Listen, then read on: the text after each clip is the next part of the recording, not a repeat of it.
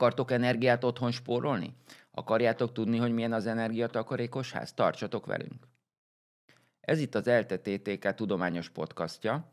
Ma az energiáról fogunk beszélni, és az energiamérlegekről a házakban. Meghívott vendégeink Horváth Ákos, az Ötvös Lorent Kutatóhálózat Energiatudományi Intézetének főigazgatója. Sziasztok!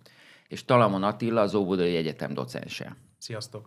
Én Horváth Ákos vagyok, az ELTE atomfizikai tanszék docense. Akkor első kérdésem az lenne hozzátok, hogy mm, milyenek a Magyarországon a házaknak az állapotai, aminek ugye most az energetikai kérdéseiről fogunk beszélni. Igen, akkor lehet, hogy én kezdeném. Magyarország épületállománya az 4,5 millió ház, 10 millió emberre, ebből nagyjából 4 millióban laknak, tehát lakásonként két és fél fő lakik. Az energetikai állapotuk az nagyon változó, tehát az 1990 előtt épült családi házak többségében felújítandó, mondhatjuk, hogy közepes vagy rossz állapotú energetikai besorolással rendelkeznek a 90 utániak, illetve a társasházak, ide a paneleket is értem, azok relatív jó energia besorolásúak. Hát igen, örököltük a múltat, ebből kell valamit csinálni. Az a másik kérdés, hogy milyen energiával fűtjük föl ezeket a házakat? Ugye itthon nagyrészt földgázzal fűtünk házakat, ezt a földgáz kitettségünk, a földgáz használata az energiafelhasználásban 80-85 környékén van. Persze benne van a, a villamosenergia előállításnak is a földgáz szükséglete és a, és a hőenergia előállítás igénye, és azért érdekes módon meg lehetett figyelni most már az elmúlt 10-15 évben, hogy ahogy fokozatosan nő a téli időszakokban a villamos felhasználásnak a, a igénye, ugye évről évre rekordokat dönt január tájékán, tehát amikor igen hideg napok vannak, a villamosenergia felhasználásunk. Ebből lehet következtetni arra, hogy, hogy egyre népszerűbb, egyre jobban terjed a, a villamos fűtés. Ugye a fotovoltaikus napelemtáblák alkalmazásával, a mai modern házakban már elektromos fűtést, vagy geotermiás, ilyen földhős, hőszivattyús fűtést alkalmaznak, ami szintén villamos energiát igényel, és ennek a téli csúcsát lehet látni. Ezt egy kicsit fejtsük ki, hogy ez úgy kell érteni, hogy van egy földgázzal működő erőmű valahol, az legyárt egy kis villamos energiát, az eljut a, a lakásokba, és a lakásokban visszaalakítjuk újra hővé ezt a villamos energiát, és ezzel fűtjük a levegőt. Körülbelül erről, erről van szó? És, Körülbelül és, erről van szó, igen. Tehát a, a, az az üzenetünk, hogy a villamos energia is tud ö, egy lakáson belül meleget csinálni. Nem Igen. feltétlen kell a, a földgáz. Igen, hadd had, had tegyem ehhez hozzá, ugye, hogy a villamos energia előállításban ugye egy kicsit komplexebb a kép, mint hogy valahol van egy gázerőmű. Ugye több erőmű is van. Ezek a gázerőművek, ezek lehetnek egészen kisméretűek, nagyok is, az ország területén több helyen, illetve emellett vannak nagy alaperőműveink, vagy ugye a Paksi nukleáris atomerőmű, nukleáris alapú atomerőművünk, akkor van egy szénerőművünk még, ami azért a termelésünknek a 25%-át adja. Tehát van több mátra, mátrai erőmű, az, az kb. 25%-át adja a hazai termelésnek. Ugye ez a termelésre vonatkozó, nem a felhasználásra, a termelésre vonatkozó arány. Ugyanígy a termelésben a paksi atomerőmű 50%-ot ad, ugye a felhasználás az ennél kisebb felhasználási arányban, mert csak ilyen 30-40 Ez a villamos energia. És a villamos energiáról beszélünk, így van. Tehát több erőművünk van, tehát az úgynevezett energia mix, így szoktuk hívni, az ugye többféle, tehát ugye beszélünk fosszilis alapú mixről, ebben benne van a szén és a földgáz is. Most már olajerőmű az nem, nem igen van, bár voltak korábban de azért ugye emellett akkor vannak mások is, hát ugye említettem a fotovoltaikust, akkor akár biomassa alapú, szélkerék, bár mondjuk ez Magyarországon igen kevés szél, akkor, egy, akkor lehetne víz, vízerőmű, tulajdonképpen ugye vízlépcsők, és, a, és lényegében ugye a nukleáris a, a másik. Az, az lenne még a kérdésem, hogy így az arányokat, hogy lássuk, hogy amikor a, földgázzal felfűtjük, a, vagyis hát földgázt használunk a, a mátrai erőműbe a villamos energia. Szén. Bocsánat, szén. Ott szén. Ja, ott szenet használunk, nem földgázt, értem. De... Aha. Jó, akkor, mert hogy ez hogyan aránylik ahhoz a, Igen. mondjuk energiát, energiákat össze tudunk hasonlítani, Igen. tehát ez itt termel valam, vagy valamennyi hő eh, teljesítménye is van ennek a, a szénerőműnek, Igen. hogy az a, az a hő energia összesen egy év alatt, az Igen. hogyan viszonyul ahhoz a hőenergiához, amit, Amit a, aztán felhasználunk a házban. ami, amit otthon a, a direktbe Igen. jön a földgáz, és Igen. fűtjük a, Hát a, ugye a, első, a kazánunkat. hát elő, első lépés, amikor villamos energiát állítunk elő, akkor ezek a különböző erőműveink, ezek különböző hatékonysággal állítható. Tehát ö, ugye van értelmszerűen vesztesség, amire utalsz te is. Mondjuk beszélhetünk egy 30%-os hatékonyságról például a, akár az atomerőmű esetében, szénerőműnél is Attiláról nézek, mondjuk ez egy, akár egy jó szám lehetne. A gázerőműveknek azért tud ennél lényegesen nagyobb hatékonyság, tehát, vannak ilyen nagyon modern gázerőművek, amik úgynevezett kombináciklus, ahol tudják hasznosítani a hőt is, meg a, a termelt villanyt, akkor egy 50%-ig föl tud menni. Tehát minden esetre ez a 30-50%-os ö, hatásfokkal az, a, a hőenergiához képest, vagy a, hogy a primer energiához képest, bemenő energiához képest villanyt állítunk elő. A villanyt aztán viszonylag kis veszteséggel el tudjuk vinni a háztartásokig, és aztán ott átalakítjuk. Na most attól függően, hogy milyen technológiájú fűtés van a lakásban, attól függően ugye több-kevesebb veszteséggel dolgozunk. Hát a leg, legközismertebb ugye a hősugárzó, vagy, a, vagy az olajradiátor, hát amiben ugye egy ilyen ellenállás húzal ugye melegíti a, a közeget, tehát ez, ez a legegyszerűbb. Ennél azért vannak hatékonyabb energiátalakítási formák. Az az érzésem, hogyha az energia megmaradás tételét, mint fizikusok eh, eh, elképzeljük, akkor eljött a villamos energia lakásban, nem nagyon tud elveszni. Tehát az energia megmaradás miatt az valahol hővé fog alakulni. Igen, valahol ővé fog, igen. Tehát ez a, ez a villamos energia használata végül is azért nem lehet annyira rossz.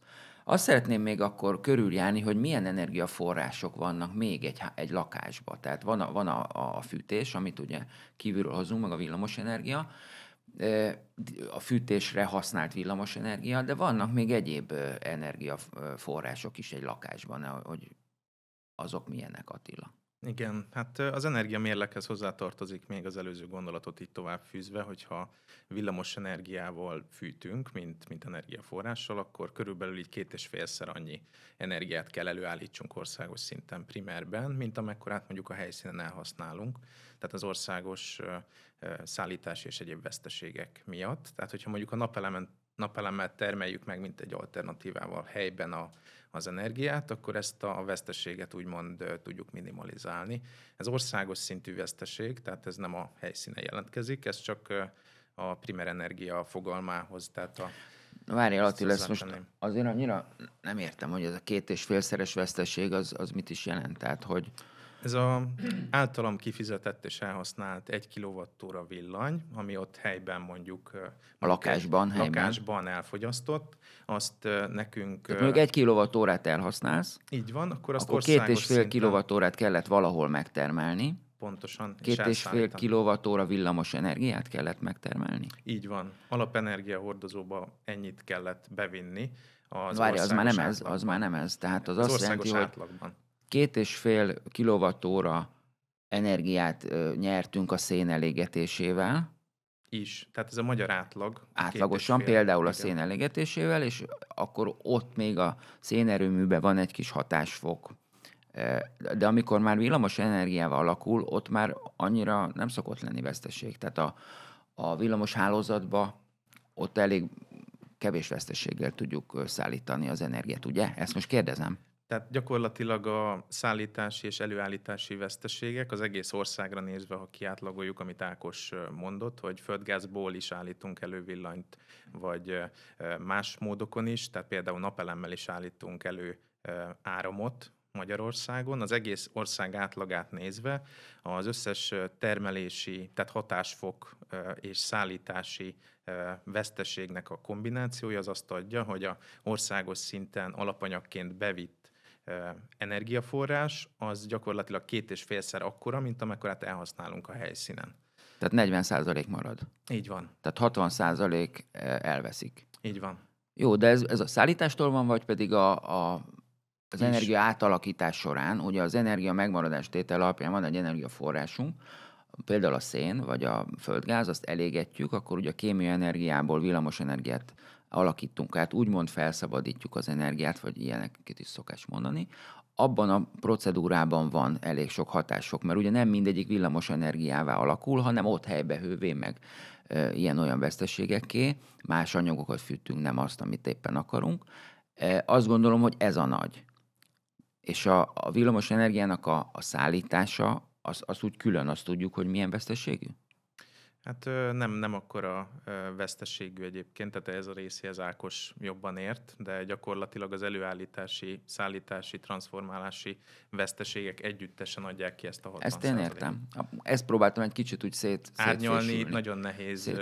Árnyalni nagyon nehéz, mert tehát rendkívül változó villamosenergia hálózatról beszélünk, tehát van egy nagyon erős napelem penetráció, tehát amiről beszélgetünk, azok éves átlagok általában, és ezt tényleg nagyon Mit nehéz. gondoltok arról, hogy a, most ugye arról van szó, hogy szállítás, termelés, veszteség, egy jó megoldás lehetne a decentralizált energiatermelés. A decentralizált energiatermelésnél az, arra gondolok, hogy mindenki a saját területén belül alakítja át az energiát valamilyen energiaforrásból abba a formában, amiben fel szeretné használni. Tehát mondjuk hővé, hogy melegítse a levegőt otthon a beltérben, vagy pedig árammá, amivel a tévét meg a mosógépet meghajtja.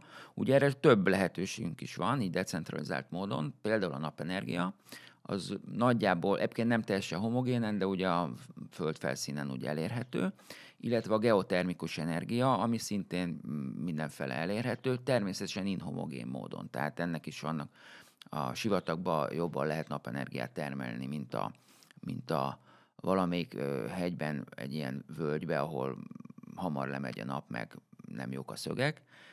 Ez a decentralizált energiatermelés, ennek milyen, milyen lehetőségei vannak, és milyen gépekkel tudjuk átalakítani? Hogyha erről mondnátok valamit, az biztos érdekes a nézők számára. Tehát rengeteg decentralizált energiatermelési mód körvonalazódik a jövőben, többek között energiaközösségek formájában, vagy helyben megtermelt energia formájában rengeteg konstrukció kezd erre körvonalazódni. A jogszabályok ezt még nem tudják lekövetni, de a műszaki megvalósítás az már így zajlik. Tehát gyakorlatilag a rendszer használat, hogy hogyan használom a villamos hálózatot, az egy relatív kötött dolog, és sok szabályozási környezeti tényezőtől függ. Tehát nagyon nehéz azt megszabni, hogyha mondjuk egymás mellett lakunk hárman, és nincsen direkt összeköttetés közöttünk, akkor mi igazából a villamosenergia rendszert használjuk, és azzal adjuk. Tehát mondjuk a te háztetőd nagyobb, mint a miénk, ezért a tiédre tesszük a napelemet. Az Ákos udvara nagyobb, mint az enyém, ezért oda tesszük a talajszondás hőszivattyút, nekem pedig van, van egy biomassa kazánom mondjuk, és akkor ez pedig hőt ad számotokra. Na most erre az elszámolási környezet jelenleg még nincsen meg, de ez a, ez a jövő, hogy egymást is kiszolgáljuk, és akkor ilyen off-grid módon is, akár szigetű üzembe tudunk működni. Ez nagyon érdekes, és valószínűleg eléggé hatékony tud lenni. Amire én gondoltam, az, hogy megcsinálom magamnak. Tehát az a legkisebb probléma, hogy föltesszük a, a napelemet vagy napkollektort a tetőre. De én ehhez hozzátennék azért egy gondolatot, ez a decentralizált termeléshez. Itt van egy nagyon érdekes mondjuk úgy, hogy ellenmondás, vagy egy ilyen érdekes gondolat, ami, ami érdemes elmerengeni. Ugye a decentralizált termelésnek ugye van, van egy komoly előnye az, hogy ugye akkor a, úgy gondoljuk, hogy a tőlünk távol eső eseményektől függetleníteni tudjuk magunkat. Hát meg az a 40 a százalék, amit az Igen, meg a termelési veszteségektől tudjuk magunkat mentesíteni, tehát van egy, van egy kézzelfogható előnye, és törekszünk arra, hogy pont a fotovoltaikus termelési módszernek a terjedésével ez, ez minél inkább így bekövetkezzen. Igen ám, de a másik oldalon pedig ugye mindannyian szeretjük azt, hogy a villamos energia rendelkezésre áll, a, a, hogy mondjam, nem csak a lakásunkban, hanem hát ugye az, mondjuk ugye az élet minden területén, tehát bárhol be tudjuk dugni a, a telefonunkat a konnektorba, hogy meg fel akarjuk tölteni, e, mit tudom én, a internet használatához villamosenergia kell, és így tovább, és így tovább. Tehát az, hogy rendelkezésre álljon az energia minden pillanatban, az ma már egy ilyen e, hogy mondjam, követelmény is, de ugyanakkor az emberek számára egy, egy adottság, amit meg is szoktunk. Ha nem lenne, akkor észrevennénk, hogy ez milyen fontos. Most az, hogy rendelkezés álljon az a villamosenergia minden pillanatban, az meg egy picit ellentétben van azzal, hogy decentralizáltan termeljük, hiszen ha én a fotovoltaikus táblámra, amit fölteszek a saját házamra, arra támaszkodok, akkor értelemszerűen minden egyes felhő átvonuláskor, vagy rossz idő van, vagy éjszaka van, vagy bármi van, akkor ez nem fog nekem termelni, tehát nekem nem, nem áll rendelkezésre a, a villamos energia. Ezért, és részben emiatt, részben azért, mert meg amikor én felesleget termelek, akkor pedig ugye azt a felesleget nekem azonnal el kell használni, vagy be kell tárolni. Ha nem tudom betárolni, akkor viszont el kell szállítanom. Tehát ez a szállítás, hogy vagy vételezek, vagy szállítok, ez azonnal jelentkezik mindenféle villamosenergia termelés, legyen az decentralizált vagy centralizált. Na most ez a szállítás, ez önmagában ugye kikényszeríti a megfelelő villanydrótok, villanyvezetékek kiépítését, amivel tudunk szállítani. Most abban az esetben, hogyha azért országos méretekben itt azért nagyon nagy energiákról beszélünk, nagyon nagy mennyiségekről, nagy számokról beszélünk, megfelelő szállítókapacitás kell. Tehát, hogyha szépen rengeteg termelő üzemet szétoztunk az országban, akkor azon a rengeteg helyen nekünk a megfelelő szállítókapacitást, vezetékeket építeni kell. Sőt, az országok egymás között is forgalmaznak, hiszen azért mindannyian tudjuk, hogy Németország nagyon sok napelemet beépített, és amikor ő felesleget termel, akkor azt a szomszédországoknak lényegében eladja, mert nem tud vele mit csinálni. Ezek a szállítási kapacitás kiépítése tulajdonképpen azt okozza, hogy ugye azt valakik nagyon nagy beruházási költségen felépítik és üzemeltetni akarják. Tehát abban érdekeltek, hogy, és ez nem néhány év, hanem akár tíz évek, vagy akár száz év is lehet. Tehát egy ilyen infrastruktúrának a megtérülése nagyon hosszú, ennek az üzemeltetési költsége hosszú év alatt térül meg. Tehát és ez tulajdonképpen teljesen ellentétes a decentralizált termelésnek a filozófiájával. Tehát, érte, tehát ő, nagyon érdekes ez a gondolat, hogy megvan a kézzelfogható előnye, ugyanakkor ki, kitermeli tulajdonképpen a, a saját, hogy mondjam, kritikáját is, mert lényegében egy szállítóvezető kapacitás az meg ellene hat annak, hogy decentralizált legyen. Tehát azt mondod, hogy a, a prioritásokat azért le kell vonnunk, hogy, hogy egy pusztán decentralizált energiatermelő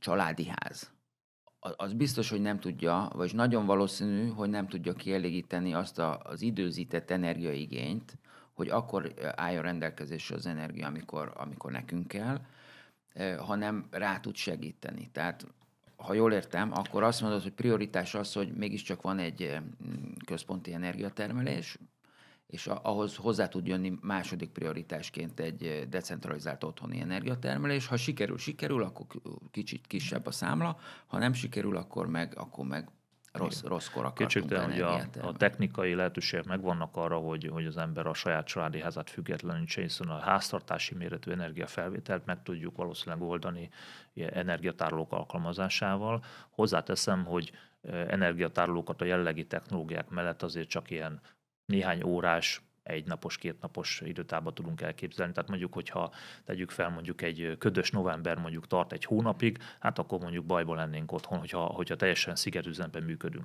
Tehát ilyen értelemben a háztartások is rá vannak, de hogyha nem a, feltétlenül csak a háztartásokról beszélünk, hanem beszéljünk akár egy városnak, a, akár csak a, a villamos hajtású tömegközlekedéséről, vagy, vagy ilyesmikről, tehát amik, amik már intenzívebb felhasználásúak, hát ott, ott azért már mindenképpen a, a meg kell oldanunk a szállító kapacitást, ami vételezni tudunk, ugye, valamilyen távolabbi erőműtől. Tehát ez a szállító kapacitás, meg ennek a kiépítés, és aztán az üzemeltetése, az, az pontosan a nem, de, nem decentralizált termelési módot, hogy mondjam, helye preferálja. Tehát, tehát, tehát nem tudunk teljesen Egyértelmű, decentralizáltak lenni valószínűleg. Tehát a kettő kombinációja megfelelő prioritásokban jobb, hatékonyabban tud működni, mint a korábbi megoldások. E, most akkor kitárgyaltuk az energiaforrások kérdését, egy kicsit e, fókuszáljunk a, a, a házakra, magára a lakásokra, és most egy pillanatra engedjük el azt, hogy e, tévét nézzünk, meg mosógép, meg ilyeneket használunk. Tehát a mai időknek a problémája ez a levegőnek a felfűtés és a megfelelő komfortérzet fenntartása egy, egy, egy lakásban és erre léteznek már olyan megoldások, amiket nulla energiás háznak vagy passzív háznak nevezzünk. Ezek, ezek nagyon érdekes építészeti megoldások. És Attila említette, hogy nagyon sokféle ház van Magyarországon.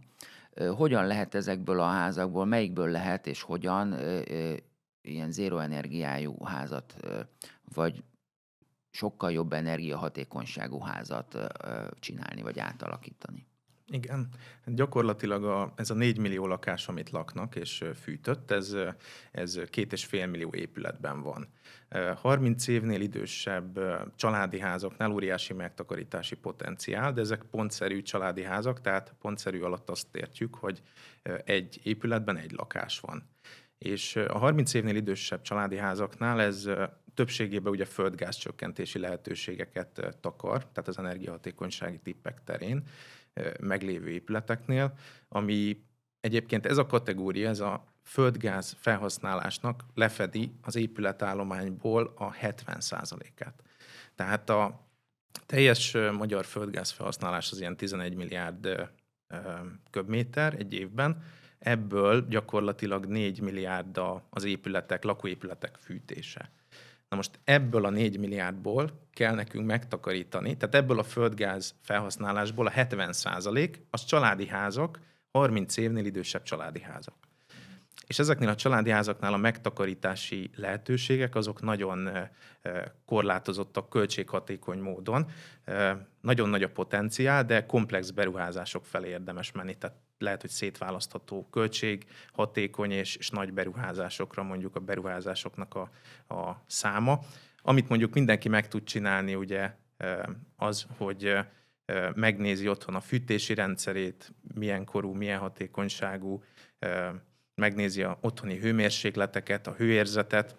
Az, amit kérdeztél, a hőérzetnek óriási jelentősége van, ugye, tehát valaki 24-25 fokot tart otthon a, a lakásában, és mégis fázik. Ez a fázás, ahogy te is említetted, az energiaegyensúlyi, tehát az embernek is van egy hőegyensúlya, és ez nyilván a, a párolgás, izzadás, rengeteg minden befolyásolja az öltözék, az, hogy milyen hőátadási mód az, amivel a fűtési rendszerünk úgymond közvetíti a hőt felénk. Tehát például egy radiátor, ugye benne van a nevébe is radiátor, tehát sugározza a hőt. Egy sugárzó hőt gyakorlatilag az emberi test sokkal jobban érzékel és melegebbnek érez, tehát a hőérzet szempontjából jelentős, mint hogyha ez mondjuk egy légfűtés. Tehát, hogyha nincsen sugárzás, csak a levegőt melegítjük konvektív módon, akkor ez a hőérzet ez lényegesen rosszabb. Csak hogy számokat mondjak, például lehetséges, hogy egy 20 fokos lakásban, hogyha egy sugárzó fűtés van, akkor nem fázunk, de egy 24 fokos lakásban, ahol a levegőt fűtjük csak konvektív módon, ott lehet, hogy fázunk. És itt jelentősége van a tippek felé elmenni, hogy látjuk-e mondjuk a sugárzó felületet. Tehát látszik-e a radiátor? Egyáltalán el van-e takarva a radiátor? Tud-e sugározni a radiátor? Vagy eléhúztunk egy parapetet, egy függönyt? Tehát ez egy, ez egy tipp lehet, hogy tegyük szabaddá mondjuk a radiátort. Akkor, akkor ezt beszéljük meg egy kicsit. Tehát arról van szó, hogy vannak a radiátorok. A radiátor egyrészt sugározza a hőt felénk, infravörös sugárzás formájában az ember ruhája, vagy bőre, vagy valami elnyeli ezt a sugárzást, és ott az az energia melegíti az embernek a közvetlen környezetét, tehát ő magát. A másik pedig, hogy a radiátor melegíti a levegőt. Ilyenkor belső áramokat indít el, és akkor a radiátor fölött elkezd fölfelé áramlani a levegő, akkor egy valami a szobában valami cirkuláció kialakul, és akkor ezeknek a terén lehet valami hatékonyságot fejleszteni, azt mondod? Tehát, hogy... Igen, tehát hogy lehet olyan tippeket adni, amiket te is említettél nyilván, hogy áramtalanítsunk meg egyebek, tehát ezek az alaptippek, de tehát a, eleve a lakást, ha tudjuk, akkor próbáljuk meg áramtalanítani mondjuk azokat az áramköröket, amelyek standby-ba fogyasztanak, mondjuk. Most nem a fagyasztóra gondolok nyilván, hanem mondjuk Egyébként az melegíti a lakást. Csak így van, így van, így van. Hát a lakás szempontjából ugye az egy fűtőtest, a belsejéből meg egy És nem földgázzal működik. Így van, így van. Úgyhogy a radiátornál talán, ha visszatérünk a kérdésedre, akkor szabaddá kellene tenni a radiátorokat, hogy ez a sugárzási hőáram megnőjön, uh-huh. így javul a hőérzetünk. Uh-huh. Az, amit említettél, hogy van egy konvektív hatás is, hogy a levegőt melegíti, az duplán jó, mert a leghidegebb felületet, az ablakot melegíti ez a radiátor általában, tehát az esetek nagy részében az ablak alatt található, tehát a leghidegebb felületet melegíti. Hát gondolom azért talált az ablak alatt, hogy ott legyen egy föláramlás, és akkor, akkor az ablak hidegétől elválasszuk azt a meleg levegőt, és a szoba belseje fele már ez a meleg levegő hatása érvényesüljön. Így van. Gondolom én, hát nem véletlen, hogy így, így alakult ez ki, biztos ebbe volt azért logika, Igen. hogy az ablak alá teszik, és azért ez, ez jó még, tehát ezt a tudománymai állása szerint ajánlod ezt a, a embereknek, hogy a... a Ajánlom, alá igen. tegyen? Tehát uh, igazából, hogy mitől is fázunk, hogyha visszalépünk kettőt. Ugye két, két olyan testrészünk van, ami nagyon érzékeny a, a diszkomfortra, ha mondhatjuk így. Az egyik az emberi nyak, a másik pedig a boka. És uh, ez a kettő az első, ami fázik, hogyha elkezdünk fázni. A, ezt a jelenséget mondjuk nyáron a klíma alatt mondjuk irodákban mondják, hogy jön a nyakamra a hideg, ugye elhangzanak ilyen mondatok, vagy konvektoros lakásban elhangzanak ilyen mondatok, hogy mezitláb nem karácsonyozunk mondjuk, mert tehát olyan légáramlás alakul ki pont, amit említettél, és a leghidegebb levegő az pont a padlónál jön vissza hőáramlatban, tehát Tehát a padlófűtésnek ezért van előnye. Például a padlófűtés. szempontjából is Igen. kellemesebb környezetet teremt egy padlófűtés. Pontosan, illetve hát ez egy sugárzó fűtés ráadásul, tehát hogy a komfort tekintetben is egy e, e, nagyon jó. És e, tehát a radiátoros fűtéseknek ez egy óriási előnye, hogy az ablak alatt található, melegíti a leghidegebb felületet, tehát megszünteti a hősugárzást az emberi test és az ablak között. Hogyha csak az ablakot és Ezt egy engem kicsit vizsgálunk, tisztázzuk, ezt a sugárzó fűtést, ezt gyorsan így átgondoltam, arra akarsz utalni, hogy ha befújunk meleg levegőt a szobába, az nem annyira hatékony. Például, vagy a konvektor sem annyira hatékony hőérzet szempontjából, mert nem látom igazából a meleg felületet. A konvektornál nyilván maga ez a konvektor, tehát ez maga ez a parapet is melegszik, és az is sugároz, csak kevésbé hatékony, mint egy radiátor, ami nagyobb hőmérsékleten sugároz. Tehát akkor összefoglalván ugye a, a hőt az emberi szervezet, meg az emberi test az a, egyrészt a levegőből való hőátadással veszi át, illetve a másik lehetőség az infravörös sugárzás, ez a sugárzásos rész, és ha a sugárzás ö, százalékát megemeljük, akkor, akkor energiaforrásokban alacsonyabb szinten tudjuk fenntartani a hőérzetet. Ez az, amit úgy Igen. mondunk? Aha. Igen, tehát a sugárzásos hővel, úgy is lefordíthatnám, hogy sugárzásos hővel nem kell akkor a hőmérsékletet tartanunk otthon. Tehát, hogyha mi látjuk a meleg felületet, Tehát a levegő hőmérsékletének a nem levegő kell 24 hőmérsékletének nem kell fokosnak lenni, 24-nek lenni. hanem legyen, lehet 18 fokos. Ha a 18 fokos levegő, tehát a levegő molekuláinak a mozgása olyan, mint egy 18 fokos hőmérsékletű levegő, attól még, ha a sugárzási intenzitás megfelelő, akkor a hőérzetünk ugyanolyan, mint ha 24 fokos lenne a levegőnek a hőmérséklete, akár mondjuk mm, nyári melegbe lennénk kinn a szabadba. Így van, és Tehát- ez nagyon nem elhanyagolható, mert ez, amiről beszélünk, ez a 20%-át Mhm. megspórolhatja a fűtési rendszernek ingyen. Tehát, hogyha ez jól van megválasztva, Tehát vagy ne jól van takarjuk el a radiátorokat azért az mindenképpen. Igen. Igen, ami egyébként reflexszerű, tehát hogy egy, egyből ráteszünk valamit, vagy egybe egy nagy függönyt veszünk elé, ezzel igazából mi úgymond az energiaköltségünket növeljük. Beszéljünk arról, hogy hogy tud kimenni a, az energia a lakásokból. Tehát ugye az is egy nagyon fontos dolog az energia mérleg szempontjából, hogy mit teszünk be, az mennyire hatékony, és hogy mit engedünk ki. Azt ugye elmondtad, hogy a 30 éves házak, lakások energiahatékonysága az nem olyan jó, nem, hát a maiak már sokkal jobbak. Tehát miért nem olyan jó? Hol, hol csúszik ki az energia? Hol csorog ki? Igen, és itt lehet, hogy visszakapcsolódnénk az előző fél kérdésedre, a passzív házak terén. Tehát ezen a példán mutatnám be, hogy egy mond- mondjuk egy nulla energiaigényű ház jelenleg az úgy néz ki, hogy egy nagyon erősen hőszigetelt épület, amelyben nagyon kicsi a transmissziós hőveszteség. Transmisszió alatt a falakon át távozó hőveszteséget értjük, és ezeknél a lakásoknál már inkább az a kihívás, hogy a szoláris nyerességgel mit kezdünk. Lehet, hogy már a benapozás jó megválasztásával ki tudjuk fűteni a lakásunkat az év nagy részében. És egy másik nagy kihívás, hogy a friss levegő, tehát ezt filtrációs veszteségnek hívjuk, hogy bent szükség van friss levegőre. Ennek a friss levegőnek a felfűtésének az energiaigénye az, ami nagyon meghatározó. Tehát egy ház szempontjából három fő tényező van, ami befolyásolja az energiamérleget. Az egyik a transmisszió, ami a falakon át távozó hőveszteséget jelenti. A másik a, a filtráció, tehát ez a friss levegőnek a Mondjuk szellőztetésnek. Szellőzés, hívjuk szellőzésnek. A harmadik pedig a szoláris energia áramok. Tehát ez, ez, besüt a nap az ablakon. igen, ez nyáron ez teher, télen pedig áldás, úgyhogy Igen. a kettő között kell egyensúlyozni. Egy új épületnél, ami egy nulla energiaigényű épületre van tervezve, az lényegében már ezeket a tervezési szempontokat tartalmazza, míg egy 30 éves vagy egy 50 éves családi ház, vagy akár egy vályogépület, amiből nagyon sok van Magyarországon, tehát 1 millió vályogépületet is, tehát ilyen 8-900 ezer vályogépület lehet. Nyilván ezekkel nagyon nehéz utólag tervezési szempontokat De várj módosítani. most a vályogot hallottam már úgy is, hogy pozitívan említették, hogy milyen jó a szellőzése egy vályogháznak. Milyen jó vastag falakat lehet csinálni. Ugye a, a hőszigetelés, hogy a, a, a falakon által a transmissziónak nevezett szerint mondjuk úgy, hogy hővezetéssel kimegy a hő a falakon keresztül, tehát hogyha vastag egy fal, akkor kevesebb hő fog kimenni, ugye a fizika törvényei szerint. E, Tehát egy vályogház az lehet pozitív is, mert jó vastag falakat tudunk nem olyan drágán mm, oda tenni, ami valamennyire hőszigetelő, ugye ott a adatokat kellene tudni, hogy egy vályognak milyen a, a hőszigetelő képessége, de az, hogy jó szellőzik, jó vastag, azért ezek pozitív tulajdonságok. Mi a negatív?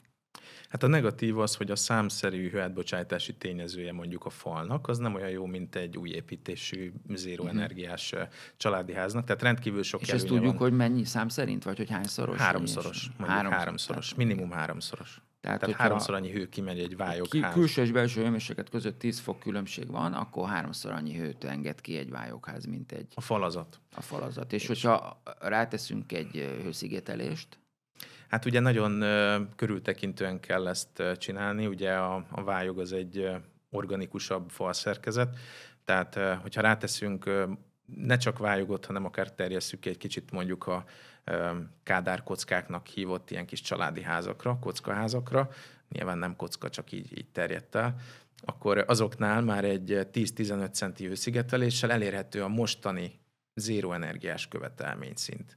Nyilván ez egy három rétegű ablak beépítésével még tovább tud növekedni ez a komfortszint. Ami a legegyszerűbb és mondjuk költséges, de megvalósítható, ez a padlás szigetelése, amivel elég sokat lehet spórolni, tehát több mint 10%-ot meg lehet spórolni. És ez hogy kell viszonylag- szigetelni a padlást? Hát a padlást sokféle módon, de a legegyszerűbb, hogyha szabaddá tesszük a padlást, és ö, gyakorlatilag ilyen szálas hőszigeteléssel. De hova? Tehát a, a padlásnak a padlójára tesszük, vagy a... Igen, tehát hogy gyakorlatilag megszüntetjük a padlásnak a tároló funkcióját, ez szokott a legnagyobb gátja lenni egyébként a padlás szigetelésének, hogy teli van pakolva a padlás. És a Hát legolcsóbb módszer, így van, ezért is. A legolcsóbb módszer az nyilván, hogy valamilyen szálas szigetelés, mindenféle fóliákkal kiegészítve, ez nyilván egy kivitelezői feladat, de a legegyszerűbb módja az, az tényleg csak néhány fólia vásárlása és szálas hőszigetelés leterítése. A padló. Ekkor viszont megszűnik a raktár funkció. E- Ennél egy, egy Várjunk egy pillanatot, tehát padlás, kitakarítunk, letesszük a padlás padlójára a hőszigetelő műanyag fóliát, és utána megint rápakolhatunk. Ö, igen, hogyha ez egy járható megoldás, tehát vannak járható hőszigetelések, és vannak olyanok, amelyek nem járhatóak. Ki lehet alakítani utána is úgy a, hőszigetelés a padlá, úgy a hőszigetelését a padlásnak, hogy megmaradjon ez a járhatósági és terhelhetőségi funkció, tehát lehet pallót építeni, tehát meg lehet oldani a hőszigetelését úgy utólag, hogy ö, az pakolható legyen, tehát raktár funkció is megmaradjon. Beszéljünk egy kicsit az ablakokról, hogy a, mennyire fontos az ablak. Hát nagyon. Tehát ugye télen nyereség minden, ami bejön az ablakon. Hát de akkor ki is megy. Ö, igen, igen. És nyáron pedig... Bocsánat, ami bejön, az ugye a napsugárzás energiája, erre gondolsz. Így van, így Tehát van. a fotonok formájában bejön az energia, ezeket a fotonokat belül elnyeli valami, akármi, ami utána infravörös sugárzást bocsátanak ki, ami már nem megy át az ablakon, az az üvegházhatás. Tehát a, az üvegházhatás segít nekünk a belső térnek a melegét megtartani. De hővezetéssel az ablakon elég jól ki tud menni a hő, vagy könnyen, mert nem olyan vastag az ablak, illetve a két vagy három rétegű ablakok közötti valamilyen szigetelő gáz, az el tud illanni nem tudom hány év alatt cserélődők ki sima levegőre, ami már nem olyan jó. Tehát mennyire, mennyire lehet itt nyerni, mennyire lehet energiát nyerni ezekkel a ablakokkal, mit kell vele csinálni, rátegyünk egy kis vékony fóliát az ablakra, vagy cseréljük ki az egészet, vagy, vagy egyáltalán fontos ez, és leginkább a hőhidak például lehetnek fontosak, ami, ami azt jelenti, hogy a, a, a falaknak a, a sarkaiban kialakul egy olyan, olyan régió, ahol a hő jobban ki tud csusszanni a lakásból. Tehát mi a fontos? Igen, hát ez egy tervezési paraméter, tehát mindenkinek más a fontos. Van, aki arra tervezi meg a épület tájolását és az ablakok méretét, hogy minél több téli napsugárzást engedjen be, akár a túllógó ereszt is úgy állítják be, hogy úgynevezett szoláris ablakokat hoznak létre, hogy a télen, tehát a téli időszakban, október és március között maximalizáljuk a bejövő napsugárzást, és a, ezáltal gyakorlatilag, amit mondasz, a hosszú hullámhosszú sugárzásra az üvegházhatást kihasználva bent tartsuk a hőt. A másik tervezési szempont, tehát az egy, egyrészt, másrészt az pedig a, a nyári hő terhelésnek a csökkentése különböző árnyékolókkal. Tehát az ablaknál igazából nagyon furcsa összhatások jelentkeznek, amit te is említettél itt az energiáramban, tehát van reflexió az ablak felületén, van elnyelődés és van áteresztődés, ezeknek az összege ugye 100 százalék, de egy három rétegű ablaknál ez háromszor játszódik le, és vannak visszahatások is, tehát a középső üveg réteg, az visszaveri az első üveg rétegre is a napsugárzást, és az is melegszik, tehát egy nagyon komplex rendszert alkot. De télen azért az jó? Télen jó. Mert annak a melegnek a fele befele sugárzódik. Így van pontosan. Nyáron viszont ugye ez az, amit meg kellene szüntetnünk, vagy minimalizálnunk kellene. Tehát Jó, hát a nyári kérdés most nem annyira égető számunkra, inkább a téli.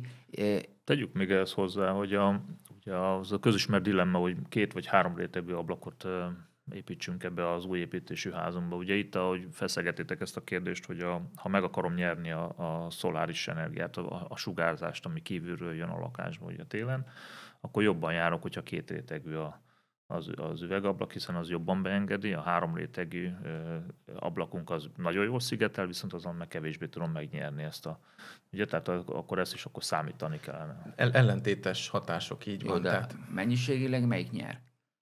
Hát ez az ablaktól függ nyilván. Szerintem a, Igen. szerintem a szigetelés az biztos, hogy sokkal fontosabb. Nem tudom. Hát... hát a transmisszió jelentősebb, de nyilván a, a tehát a veszteség, a veszteség ablodódóan. Kanyarodjunk egy, egy, olyan, egy olyan szempontra rá, hogy így a vége fele, hogy ti mit csinálnátok. Tehát a saját lakás vagy házatokban mit, tartott, mit tartotok ti a, a legjobb megoldásnak így a téli hidegekre, hogyha, hogyha egy kis energiakérdésben egy kis megszorítások vannak, vagy, vagy nincs annyi energiaforrás, amit megfelelő pénzért fel tudunk használni, akkor mit csinálnátok?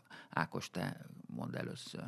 Hát ugye most én szerencsés módon nem egy nagyon régi építésű házban lakom, és azt már azért úgy terveztük, hogy a szigetelés az, az, az a kornak megfelelő színvonalú legyen, de azért itt az ember mindig kompromisszumot is köt, tehát azért a költségeket is nézi.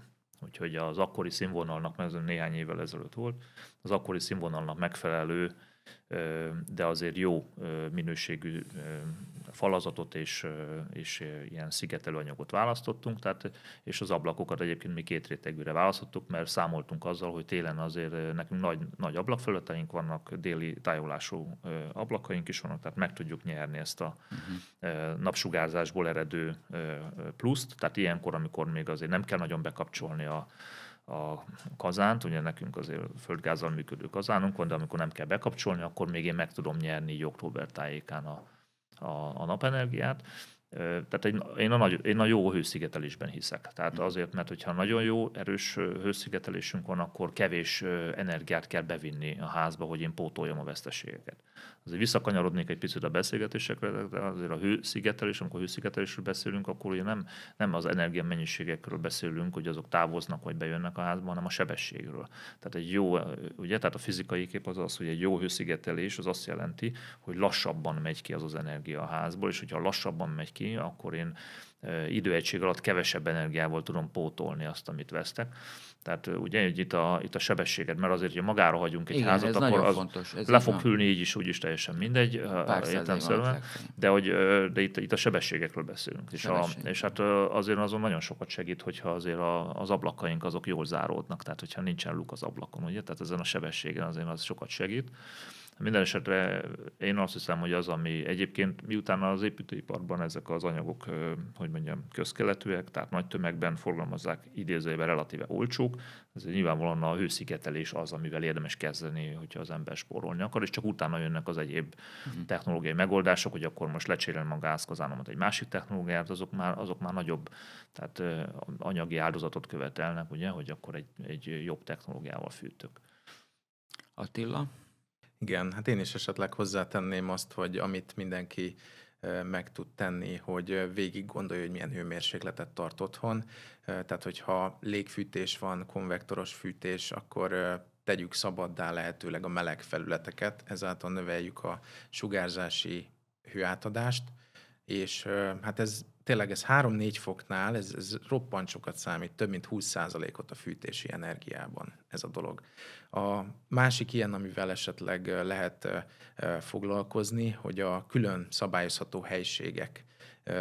Ez a manapság már kevésbé foglalkoznak ezzel az emberek, mert olyan szinten az új építésű házak szigetelve vannak, hogy a belső hőáramok szinte kiegyenlítődnek. Régen még voltak tervezési szempontok, hogy hány fokos legyen a fürdőszoba, hány fokos legyen a spájz, hány fokos a nappali. Manapság már nincs ilyen, mert annyira hőszigetelt az épület, hogy belül már minden 20 fokos. Tehát a küszöb alatt és a belső ajtókon olyan hőátadás van.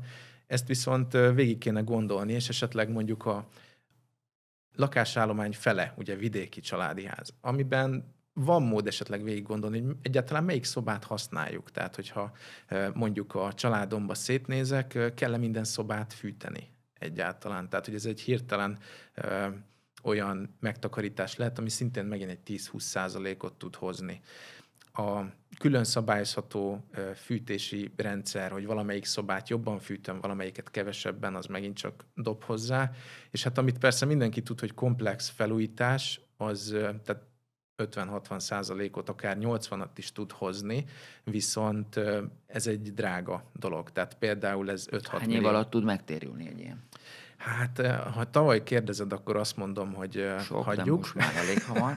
ha idén kérdezed, akkor azt mondom, hogy számoljuk ki, mert meg fogsz De lepődni. Nagyjából tíz év, vagy pedig egy-két év? Tíz év alatt, tehát a jelenlegi árak mellett tíz év alatt van a megtérülése. Uh-huh és ha komplexen gondolkozunk, és ebben nem csak az épületszerkezeteket értjük bele, a hőszigetelést és az ablakcserét, a padlásszigetelést, hanem a gépészeti rendszert is, tehát a melegvíztermelési módokat, a fűtési módot is beleértjük, akkor ez tényleg 70-80 százalékot tud hozni, de ez lehet, hogy 5 és 10 millió forint közötti tétel. Hát azért az sokszor elég nagy egy családnak. Köszönjük szépen ezt a sok tudományos szempontot és a ötleteket. Köszönjük, hogy velünk tartottatok, a, az ELTE TTK podcastját nézzétek máskor is. Sziasztok! Sziasztok! thank you